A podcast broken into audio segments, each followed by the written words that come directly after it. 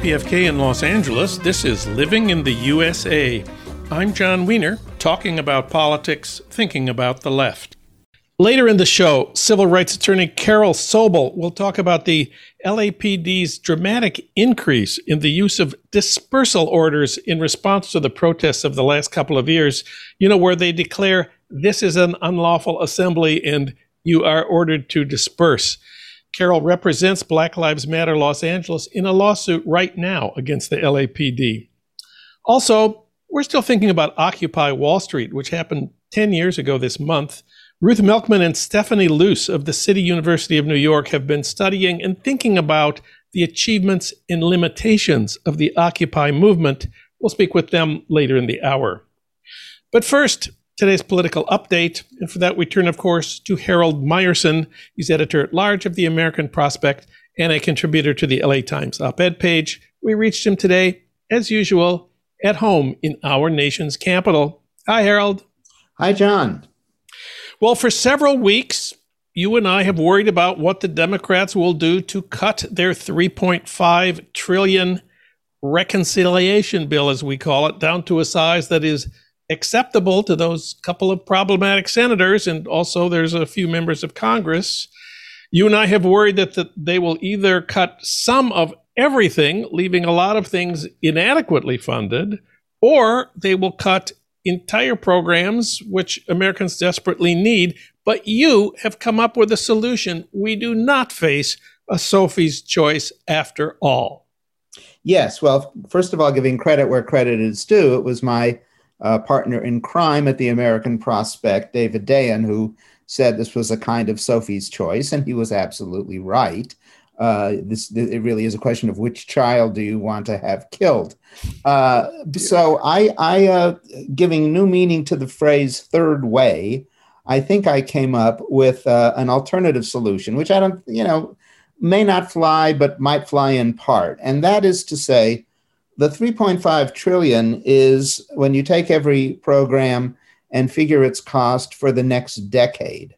Well, there's a certain advantage uh, to funding everything, but not for the next decade. And I think a good cutoff point would be the year 2025. So instead of funding it for uh, 10 years or eight years, uh, you fund it for four years. Why four years? Well, of course, that brings down the dollar amount uh, to the kind of level that uh, the benighted moderates, so called, in the Democratic Party uh, favor.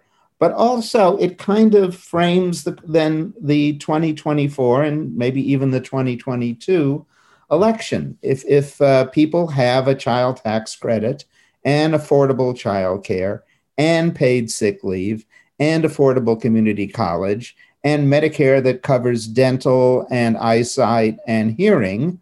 Uh, and uh, you go into the 2024 presidential and congressional election with the Democrats saying, we will extend these programs, and the Republicans saying, we won't. I think it's advantage Democrats. Uh, now, um, I, so, you know, I mean, I think that is my my third way. Now, it's quite possible that the uh, Manchins and Sinemas and Gottheimers and Scott Peters, who is the one heretic from Southern California among the uh, Democratic uh, centrists, uh, you know, so say, well, no, nah, we're not really all that keen on that. But I mean, I think the more programs you can enact in that way uh, is still sufficient to really shape the terms of debate, the terms of discussion, uh, the existential choice before the American people in 2024 and 2022, quite possibly. And so, uh, yeah, I really think that's the way to go. There's a risk, yes, if the Republicans win. Uh, you know, they they may want to get rid of this stuff, but you know, I would point out that every major social program that has taken effect somewhat provisionally, and most recently the uh, Affordable Care Act, has proven so popular that the Republicans, in the case of the uh, Affordable Care Act, after vowing to repeal it, uh, you know, incessantly vowing to repeal it, uh, when they actually had the power to do it, they couldn't bring themselves to do it. Uh, it would just, uh, I think, widely recognized as a somewhat suicidal move. So Uh, I, I think this is a roll of the dice, roll of the dice worth taking um, when you know confronted with very the very imperfect options that the Democrats face, you know, literally right now.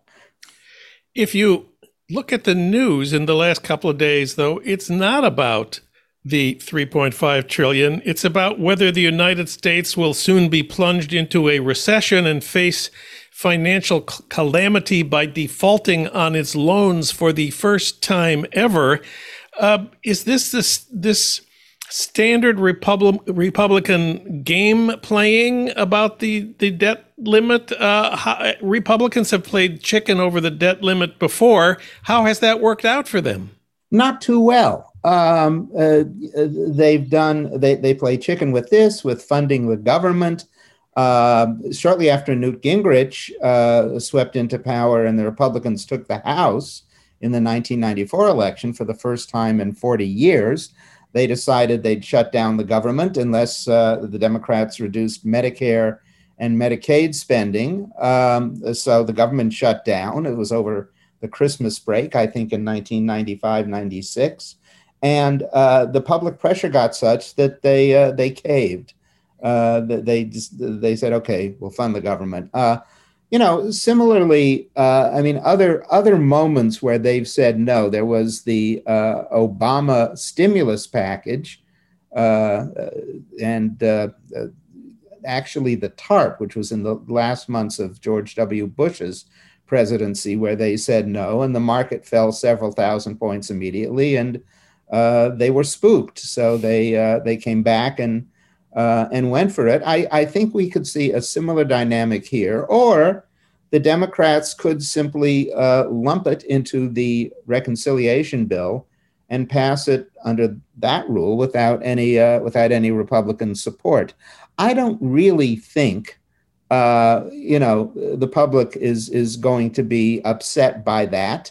Uh, the Republicans say, oh, but look how much the Democrats are increasing the debt. That really hasn't worked before, particularly since the Republicans repeatedly vote to increase the debt whenever a Republican is in power, most recently Donald Trump. So, you know, um, I mean, they kind of give double standards a bad name. okay.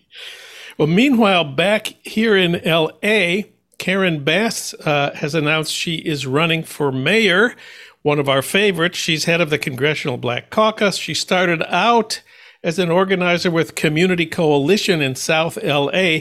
Why would she leave a high profile job in national politics to try to become mayor of LA? Well, you have to assume that the people who are running for mayor of LA think that despite of all LA's problems, it's a good job. Yeah. Uh, obviously, she uh, she thinks that. And as well, she has a, you know, I think probably a higher public profile than anyone who has uh, suggested they want to run for mayor or, in fact, has already declared. So I, I think another reason she's doing it is because she thinks there's a reasonable chance she could win.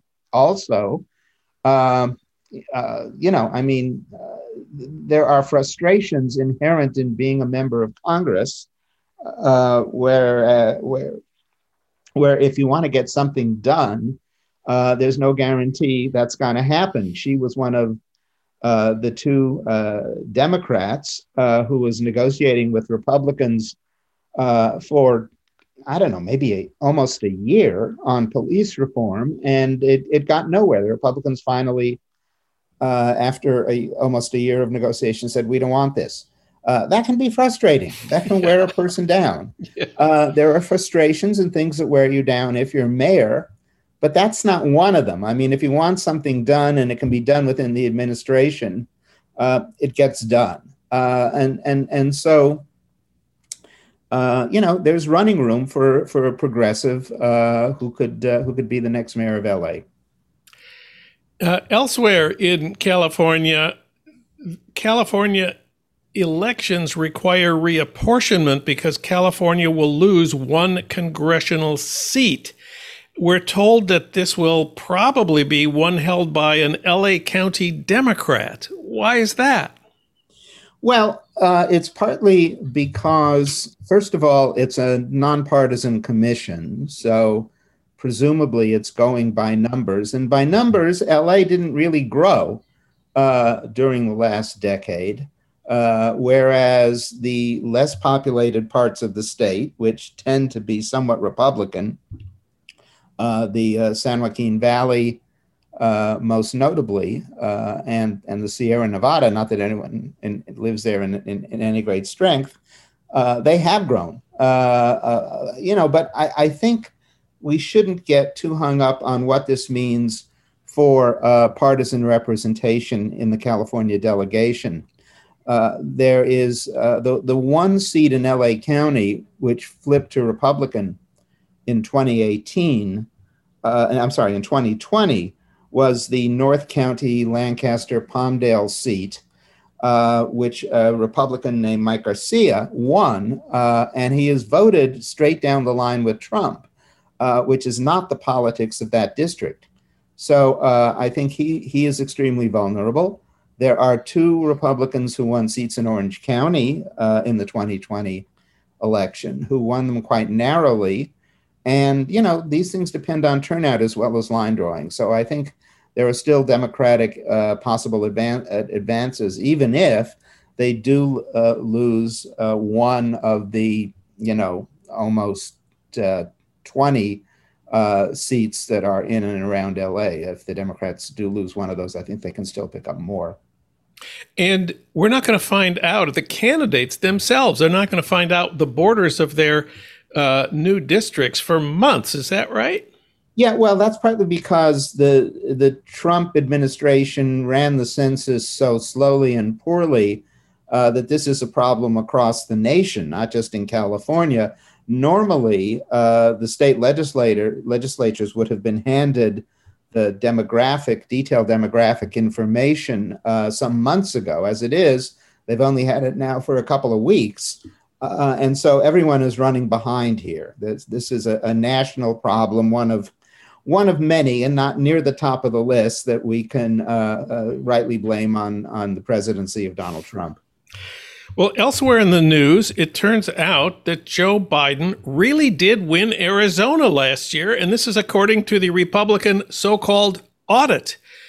Will that now put at last put to rest the argument that Trump actually won the election? Only to people who have at least a faint degree of respect for uh, empirical reality. Uh, you know, Trump himself has contested this, even though this was, uh, you know, so semi ridiculous Republican effort uh, to uh, overturn something which had already been checked multiple times, uh, and you know, and and then the findings of this group kept being delayed because I think they had hoped to be able to show some plausible way in which Trump might have won Arizona. And the thing kept getting pushed back one month, two months, three months, four months, five months because they couldn't do it.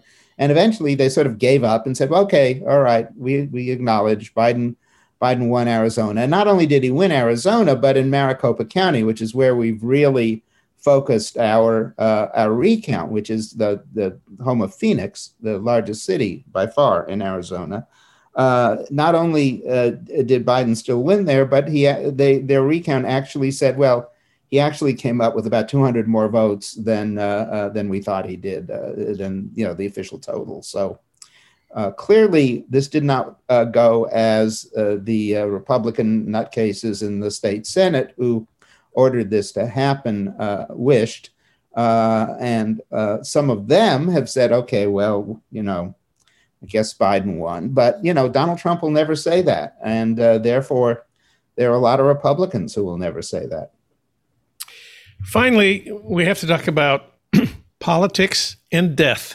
The New York Times reports that since the Delta variant of COVID began circulating widely in the United States, COVID has exacted a horrific death toll on red America. Uh, in counties where Donald Trump received at least 70% of the vote, the virus has killed about 47 out of every 100,000 people since the end of June. In counties where Trump has won less than 32% of the vote, the number of people killed by COVID is about 10 out of 100,000. So the, the COVID death rate is almost five times higher in Republican counties. Uh, what exactly is the Republican political strategy at work here? Uh, it is as uh, suicidal as it uh, as it sounds. Uh, I think, though, to compel the Republicans to change course, it would have to be many times more than five times. It would have to be 500 times or 5,000 times uh, before uh, governors like uh, Ron DeSantis in Florida and Greg Abbott in Texas would uh, agree that, well, maybe mask mandates make some sense and maybe even an occasional vaccine mandate for healthcare workers. Uh, but until that happens, uh, you know, I mean, the, if you recall back to the debates over Obamacare, Republicans said, well, it will give power to some death panels. Uh, no one, to my knowledge, has died of a death panel uh, under Obamacare. but the Republican Party itself seems to be becoming one big death panel. And electorally, I don't think that's a great position uh, for them. It obviously uh, Uh, hurt Larry Elder in the California recall.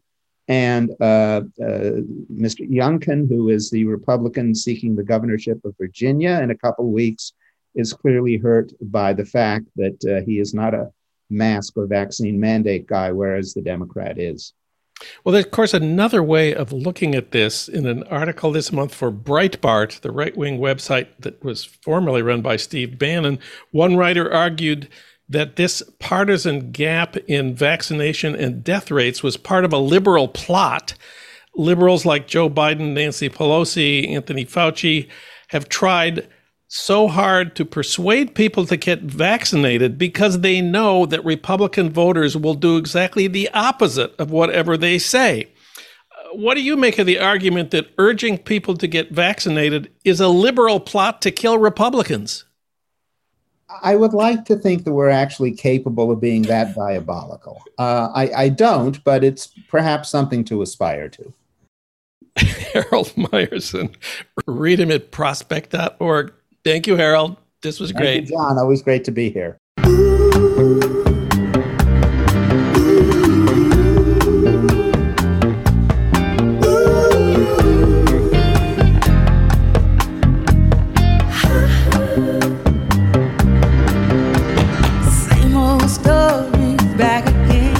It's the same old story. This is Living in the USA, and I'm Jon Wiener, talking about politics, thinking about the left. Once again, it's time to talk about the LAPD. Many of our listeners have taken part in protests where they heard a police officer declare over a bullhorn, This is an unlawful assembly. You are ordered to disperse.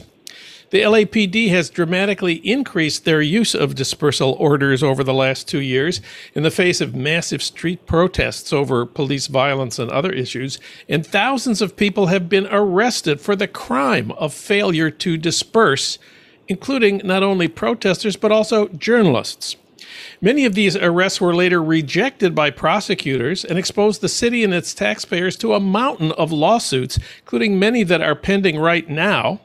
But an investigation by the LA Times reported on Wednesday found that the LAPD has kept very few records of their dispersal orders.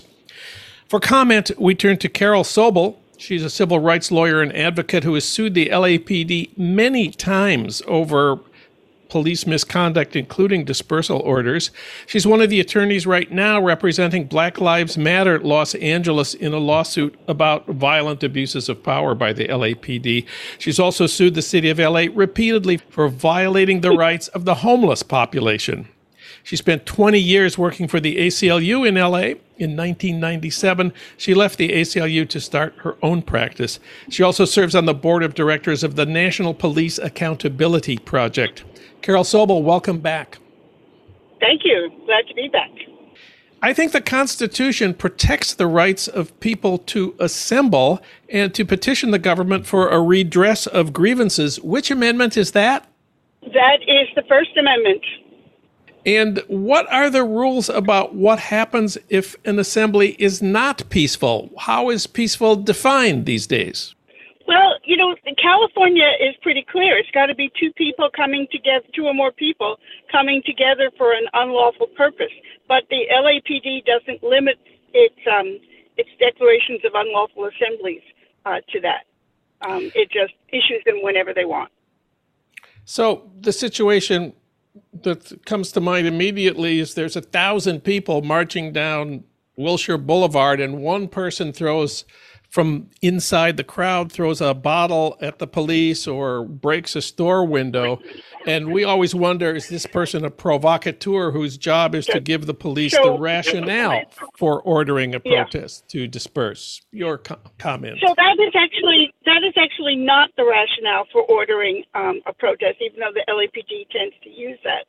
Um, you have to find that the activity, the group, is so infested with unlawful conduct and that there is no way to remove or, or go after the people who are engaged in the unlawful conduct. So if you've got one person uh, throwing a bottle, what you're supposed to be able, what's supposed to do is rather than deny everyone else their First Amendment rights, you're supposed to arrest that person for doing that. The LAPD doesn't do that. What they have taken to doing recently, as we saw during the Floyd protest, test is if they think someone is throwing a bottle uh, or some other object at them, they uh, um, they first shoot them with a less lethal weapon, and nine times out of ten they miss and hit somebody who um, was not engaged in any unlawful activity. And then when people get really angry because they're being sh- uh, shot at with weapons that can cause serious injury and um, are not supposed to be shot to the head or the upper body, but are repeatedly done by the LAPD that way, uh, then people get angry, and then they uh, the LAPD uses that, exploits the, the the anger at the LAPD's unlawful use of force to call an unlawful assembly.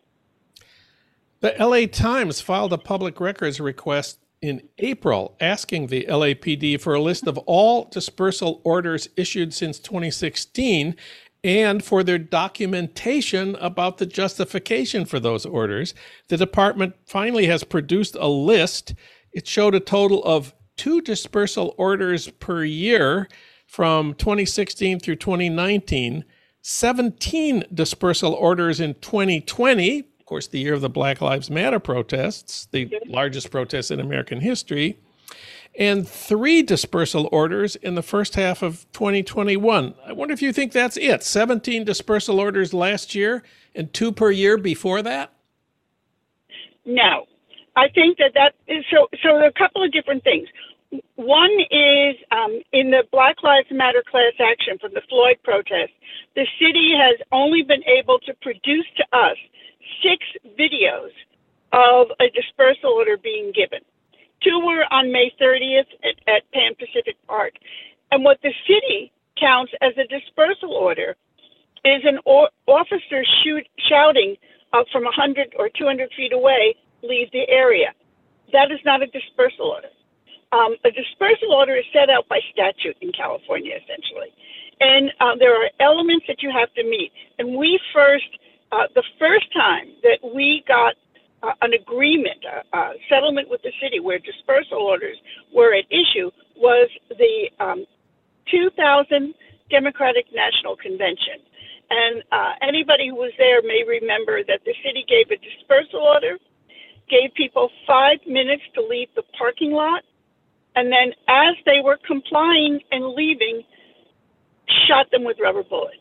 I, I believe you have some um, personal experience here. I do. I was shot, but that's not where I was struck in the face, although there had been a dispersal order there. And I was 80 feet away from where the dispersal order was given when I was hit. And I was also, you know, on a, a public sidewalk observing.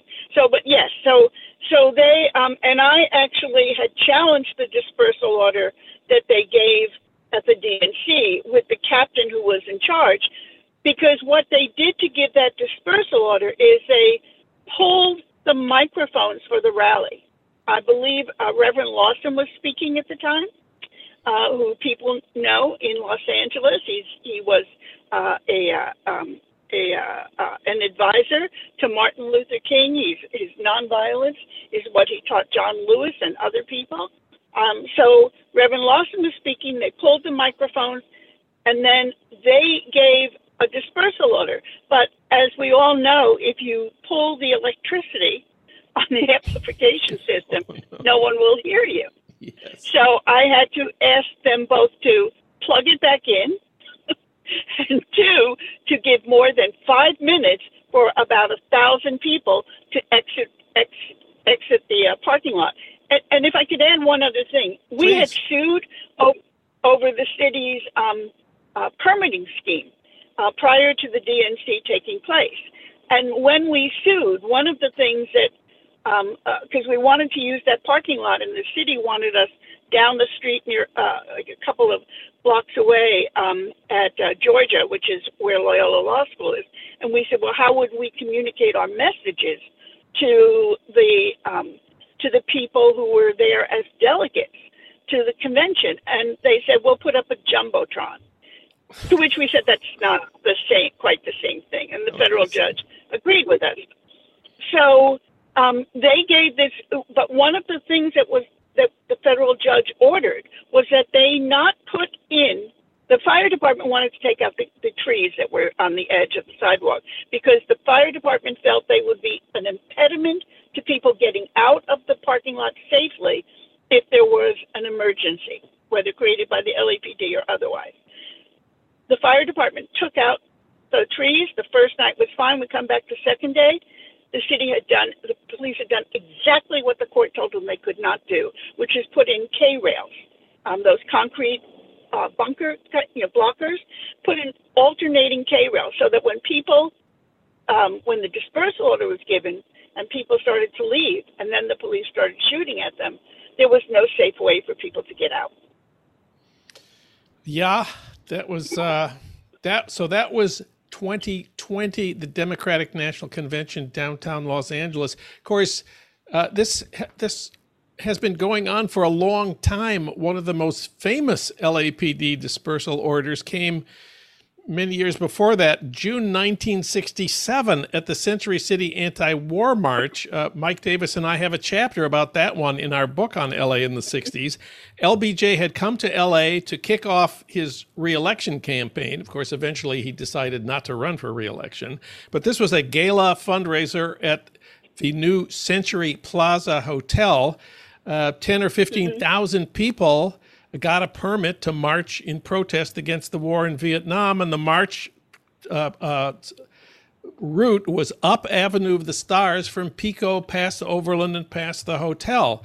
Um, mm-hmm. About a dozen people sat down in front of the hotel, and at that point, the police uh, declared that the entire march of 15,000 people was an unlawful assembly and ordered everyone to disperse. But of course, about 14,900 of the people never heard this because they're stretched out way right. down uh, Avenue of the Stars. Um, but they waited, police waited about 15 minutes of silence, and then a thousand police attacked 15,000 marchers over many, many blocks and chased them around and beat them for, in some cases, for an hour.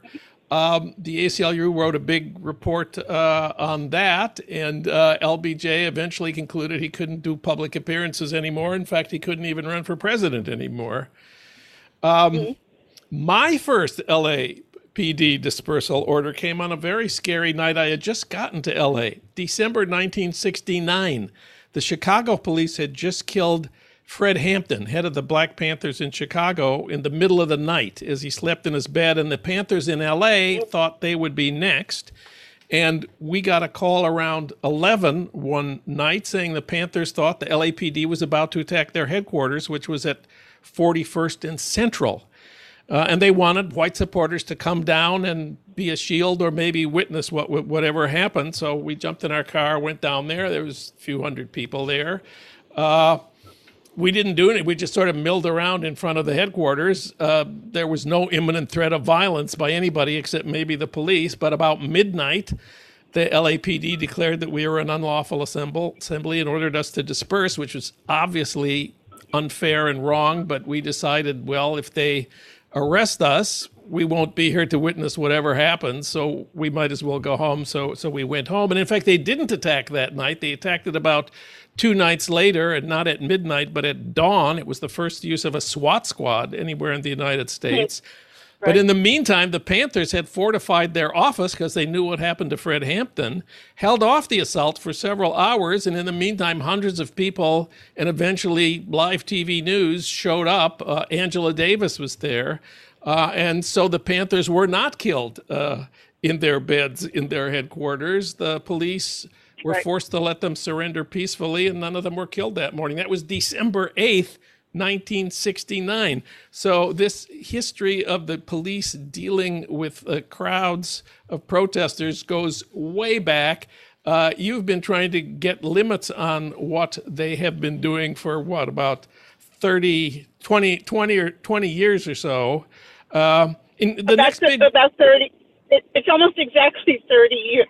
Almost exactly. And I, I think I mentioned, to, I, I mentioned to you earlier that I was um, uh, having a uh, meeting this weekend with Peter Mackler, who was a protester whose eye socket was fractured when the LAPD decided to um, declare an unlawful assembly. And this was actually really uh, interesting to me. This was, um, again, in front of the Century Plaza when Pete Wilson was there um, for a fundraiser.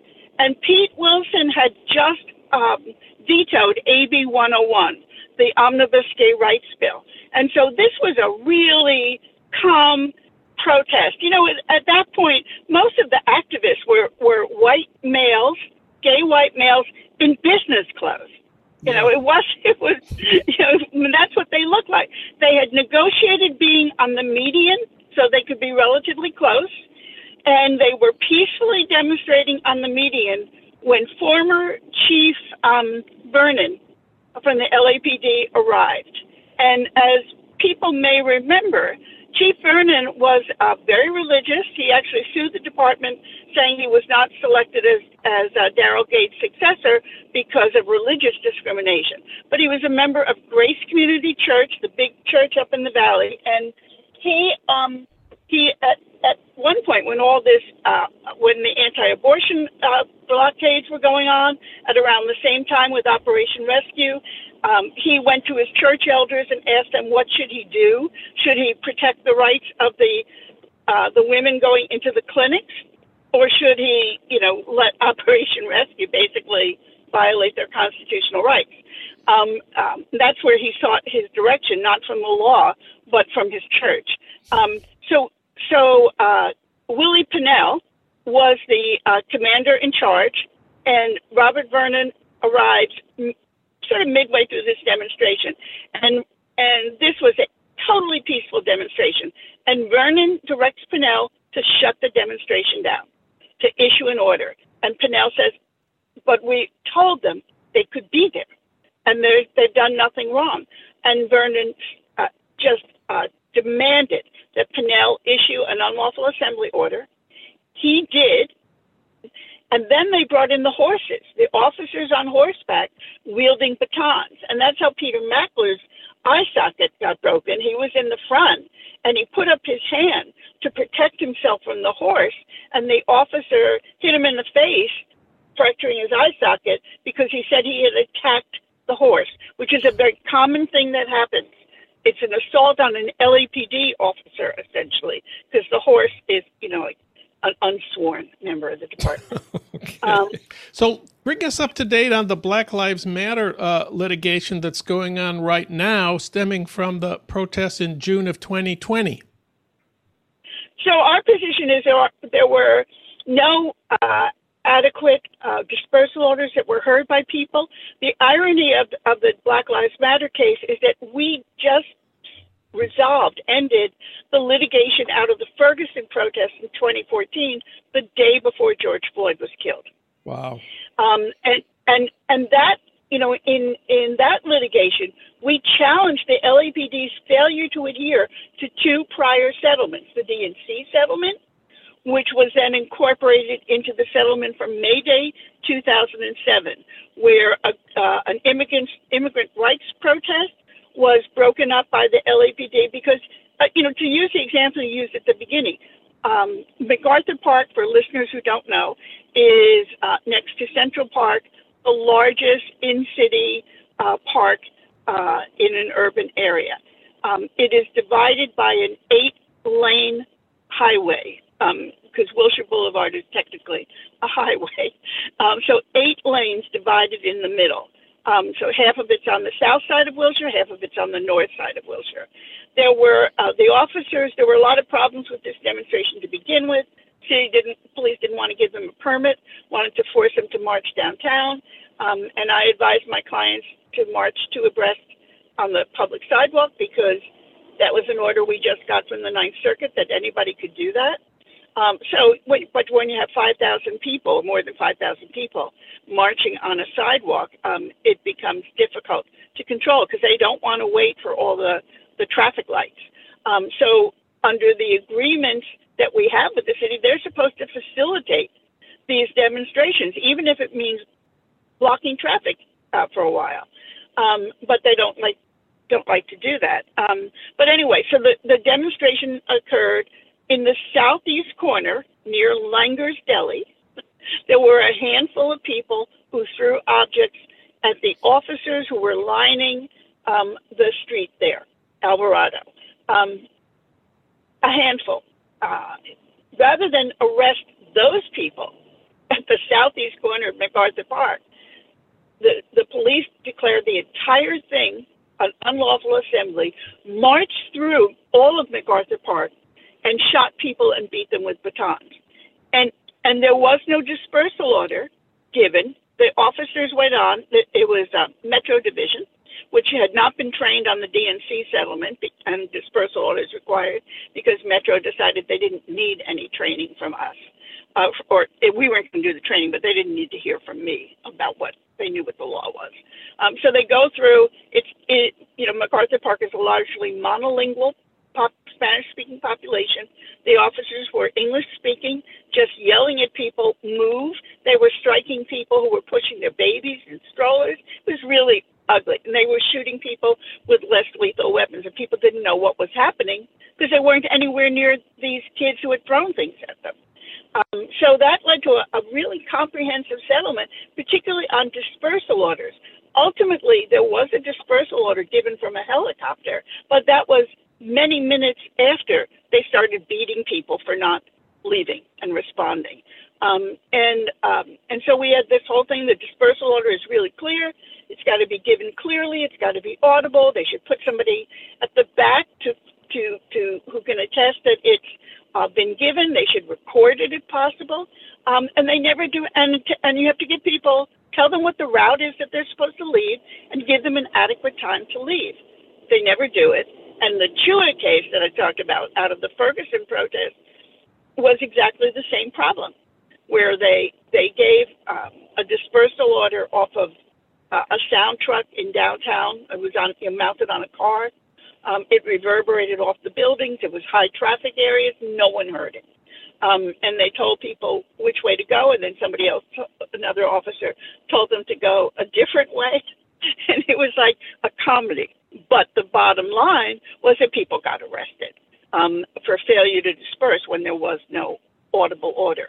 So they had given us a total, just a total of six recorded dispersal orders from a full week of demonstrations that resulted in more than 4,000 people being arrested.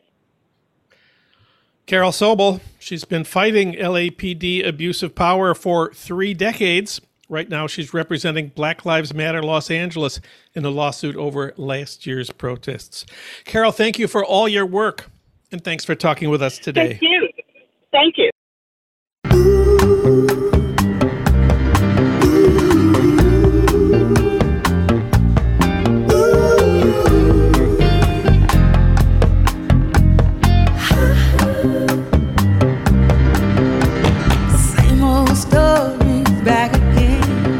Same old story. This is Living in the USA, and I'm Jon Wiener, talking about politics, thinking about the left. Ten years ago this month, a small group of young radicals declared we are the 99% and set up camp in Zuccotti Park in Manhattan's financial district. They called themselves Occupy Wall Street. They focused on challenging skyrocketing inequality and entrenched corporate power But instead of a few people protesting for a few days, the movement exploded into thousands of encampments outside city halls and in city centers across America and around the world, lasting in some cases for months, transforming the left in America and giving rise to a new generation of political activists. Then they were shut down, and Occupy was over. The Nation is publishing a special issue assessing the legacy and lessons of the Occupy movement, perhaps the most unexpected success of the left in living memory, but also one with some significant flaws and weaknesses. For comment, we turn to two people who teach labor and urban studies at the City University of New York who've been studying Occupy Ruth Milkman and Stephanie Luce. Along with Penny Lewis, they've written the lead piece in the Nation's special issue. Ruth Milkman is the author most recently of Immigrant Labor and the New Precariat. Hi, Ruth. Hi, Jon. Thanks for having me. And Stephanie Luce's books include Labor Movements, Global Perspectives, and Fighting for a Living Wage. Stephanie, welcome to the program. Thanks so much. You guys have been studying the Occupy movement for a long time. What was your method? What are what have you been looking for? Stephanie? So we initially did a study uh, right when Occupy started. Uh, we began to look at what was going on in the park, and we launched a survey of people at the May Day 2012 march associated with Occupy Wall Street. And by that time, actually, people had already been kicked out of Zuccotti Park, but they were still actively engaged in Occupy Wall Street um, working groups. So we did the survey, um, talking to hundreds of people there at the at the march, and then we also did in-depth interviews with key leaders in the Occupy movement, and we selected people based on uh, who was involved in different kinds of working groups within the park, within the Occupy movement, uh, the labor working group, the media, the tech teams, and so forth. So um, we talked to 25 people at that time, and then we've gone back 10 years later uh, on this anniversary to talk to people in this past year about what have they been up to in these past 10 years? What are the lessons they've learned? Uh, what do they take from the Occupy experience? Lots of people have lots of ideas about what Occupy did wrong, but let's start with what they did right, what they accomplished, what we can learn from their success. Maybe we should start with the tactic of occupying public space in urban centers and staying, staying for a long time.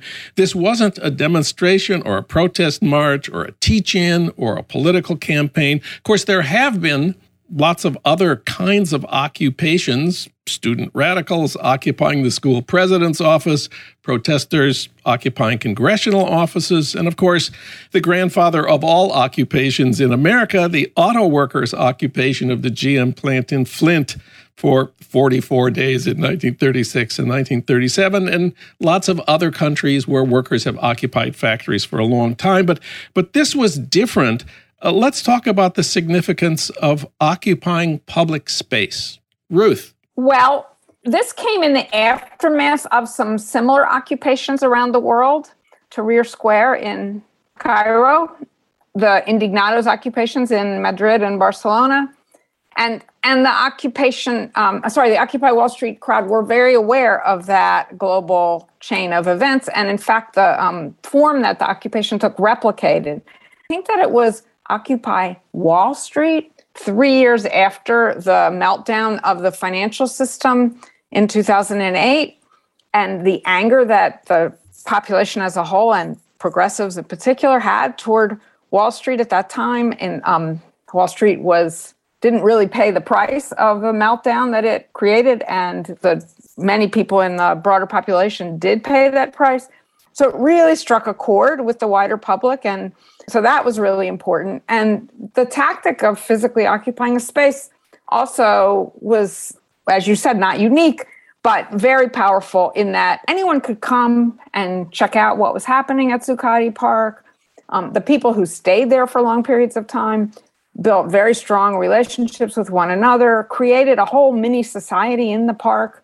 They offered education, healthcare, food, um, sleeping, obviously, so it, it really was a kind of prefigurative moment too of trying to build you know on a small scale the kind of society people hoped might exist in the future and the other big thing was uh, we are the 99% a very simple claim and a turns out one that had tremendous resonance. Stephanie, let's talk about that.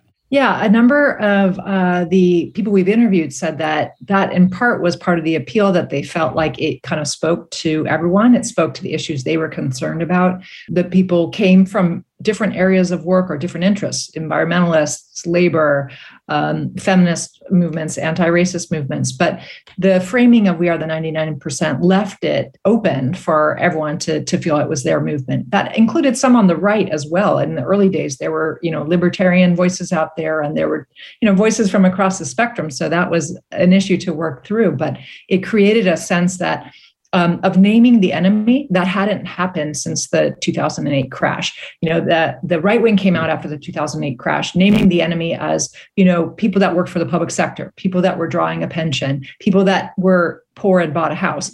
So this was flipping that narrative and saying, no, the enemy is actually the 1%. And Occupy was remarkable also for its internal rules. It was a leaderless movement with what they called a horizontal structure that was quite an achievement, Ruth. Well, yes, and that replicated again what had gone on elsewhere. Like the Indignados in Spain, for example, had the same aspiration of a horizontalist movement with no hierarchy. They they called it leaderful, not leaderless, but the fact that they refused to identify individuals who might be sort of peeled off and turned into spokespeople or something like that for the media was very important because it made it impossible to focus on the foibles of some individual or individuals. And instead, the public and the media had to confront the reality that there were lots and lots of people doing this. The horizontalism was really important because it, it reflected a kind of disillusion with conventional forms of politics and the idea that bureaucracy was something really dangerous and to be spurned, and that you know, individuals who had too much power in a movement were problematic and so on. Although, in the end, as it exploded into a much larger occupation than anyone expected, the horizontal structure also had some problematic aspects in that it was really hard to run a meeting with thousands of people at once. We'll get to that in a minute it exploded. And that was another one of the remarkable and, as you say, completely unexpected things about it. You know, it's one thing to have big Occupy camps in Los Angeles or San Francisco where there's hundreds of activists or full time organizers. But Occupy was all over the place in the United States and all over the world. My favorite report in The Nation at the time was written by Mike Davis, who traveled to small towns in the Imperial Valley uh, east of San Diego he wrote about Occupy El Centro. This is a town no one's ever been to. You know, 40, there were 40 or 50 people in the Occupy camp there. Mike wrote, quote, I went to El Centro thinking that I might find a simple copy of the Wall Street protest, a copycat action unlikely to grow in the hostile climate of Imperial County. What I discovered, in fact, was a desert flower brought to blossom by a combination of long cultivation, drawing on a long activist tradition, a lot of sunlight. He says dialogue via social media, and equally important, the existence of a local greenhouse that is a physical space for meeting and interaction. How do you understand the tremendous explosion of Occupy into all of these smaller, unexpected places across America? Yeah, I, I, think it's extraordinary. What we know from social movements is that a lot of times people try things and they fail, and it's mostly failure. Um, and in fact, in New York City, just a few months before, people had occupied another section of Wall Street in a, something called Bloombergville, and that only lasted a week or so and then was kind of dispersed. So, why did this particular one take off so much in New York and then spread around the country? Uh, I think we'll never really know that. But I think some of the factors um, that we've named, which is that it it was open to the 99%. It d- did speak to the pent up anger that people had had since the 2008 crisis. It was tapping into the energies of young people that had kind of come of age in that crisis, had been thinking they had been doing everything right. And you know were inheriting this world of you know chaos and and economic hardship whether they themselves were experiencing it or their parents right what you just read from mike davis actually you know, made me think also even of last summer. And we saw the same thing happen with Black Lives Matters protests yes. all over the country um, in the same kind of unexpected ways. And so I think, you know, it's hard to predict which are the ones that are going to succeed and which ones won't. But there were certainly a lot of factors that came together at the right time. Ruth, do you want to add? Yeah. Well, in the quote from Mike Davis, you mentioned, I mean, he mentioned um, social media. And I think that was a key ingredient. It, there was also conventional media that that amplified the Zuccotti Park occupation and made people all over the country, all over the world aware of it. And some of them chose to set, start their own occupations. But social media, this was one of the first major movements in which um, the activists themselves communicated over social media, the first in the United States. The same thing happened in Egypt in the Arab Spring. Today, 10 years later, the police and other state agents are very adept at social media themselves, but that was not the case in September 2011. And so this was a huge resource and an advantage that the occupiers had and that they exploited very, you know, imaginatively and successfully. And that, of course, also helped spread the word around the country and the world. Of course, lots of people have been thinking ever since Occupy shut down about the limitations, the problems, the weaknesses, the failures. What do you consider the most significant? Ruth? Well, I'm not sure it's a failure exactly, but in terms of a limitation, um, the strength of Occupy was also its biggest weakness, which was its focus, its unrelenting focus on class inequality. We are the 99%, and relative lack of attention to racial oppression, gender oppression, the oppression of sexual minorities. There were people involved in Occupy who pointed that out while it was underway and tried to address that problem. But in general, that didn't really um, ever succeed in in any big way. And so, you know, that was one of the big limitations. I do think that since then, many of the activists involved continued to be involved in other movements, including things like Black Lives Matter, Me Too, and so on. So they've kind of made up for it since, but that was a limitation at the time. And Stephanie, what's at the top of your list? You know, one of our interviewees Reverend Mike Alex said that it was a way for powerless people to gain power quickly.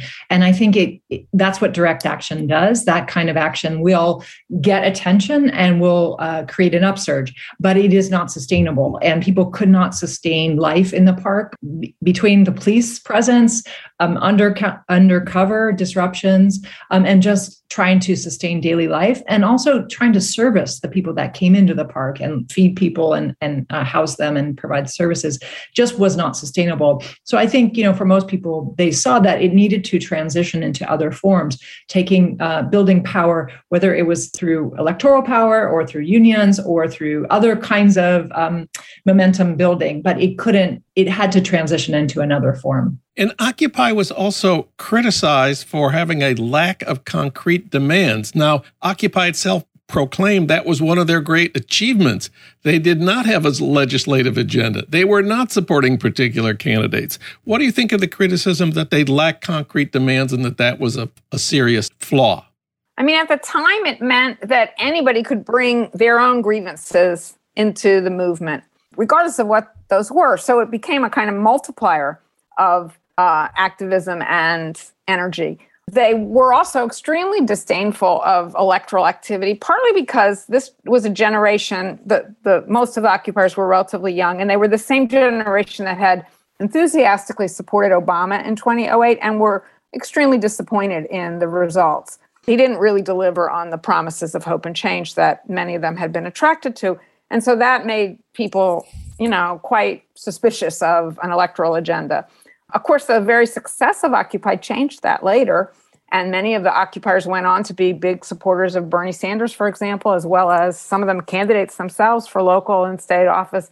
So things have evolved in the last 10 years, but at the time, that was a very uh, central plank of the of the movement. And Stephanie, we've also heard a lot of criticism of what some people call the tyranny of structurelessness. Let's talk about that. So I think that that also has a double-edged sword because I'm um, going back to the early idea of the horizontalism. It was a way for people to come in and, and engage and feel like they were part of it. Um, but that kind of work takes a lot of training. It's it's a skill that has to be developed, and it has to be adjusted to the size of the group. So when something like that happens, there are leaders because there are people that come in with political sophistication, with political tools. They know how to work the system, or disruptors have a lot of power in that kind of system as well. And so I think people have learned, you know, a number of the activists that we talk to that still feel fairly committed to horizontalism say that they they might do some things differently, still keep it as participatory and ho- mostly horizontalist, but structure it so that it was based on inclusion instead of trying to exclude negative voices. And finally, we need to talk about the legacy of the Occupy movement for us today. Ruth, you mentioned briefly that the Bernie Sanders campaign is very much a kind of a response to the Occupy movement. Bernie Sanders, of course, has been around for a long time, much before 2011, but I don't think he would have vaulted into the you know a major presidential candidacy the way he has um, since then had if it were not for occupy and the kind of ideas that it validated. So, you know, there there were many people around who had critiques of capitalism and awareness of skyrocketing inequality and all the rest. But what Occupy did was make those things mainstream and give them traction with the everybody who participates in the political conversation. And that really was something unprecedented in our lifetimes, I think. And Stephanie, what do you see as the most significant parts of the legacy of the Occupy movement? I think what happened was there was a shift in consciousness amongst the left at the time. You know, some uh, lots of people were new to politics through Occupy, but many were seasoned or had been around even for you know a while and been really kind of demoralized by the anti-war movement in the early 2000s. And I think what this did was to shift their confidence to say like we actually can build power, we can get the world's attention. Um, we should take ourselves more seriously and dig in and and take this on full time. And I think it laid the foundation for that confidence going in all of these different directions, whether it was Black Lives Matter, Standing Rock, Bernie Sanders, DSA, like saying we're gonna we're gonna go in our areas of work and we're gonna we're gonna really contest for power in a real way. The nation's special issue on the 10th anniversary of the Occupy movement is out this week.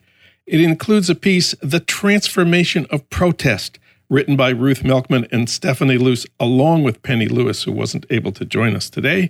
You can read it online now at thenation.com. Ruth and Stephanie, thanks so much for your work, and thanks for talking with us today. Thank you. Thanks for having us.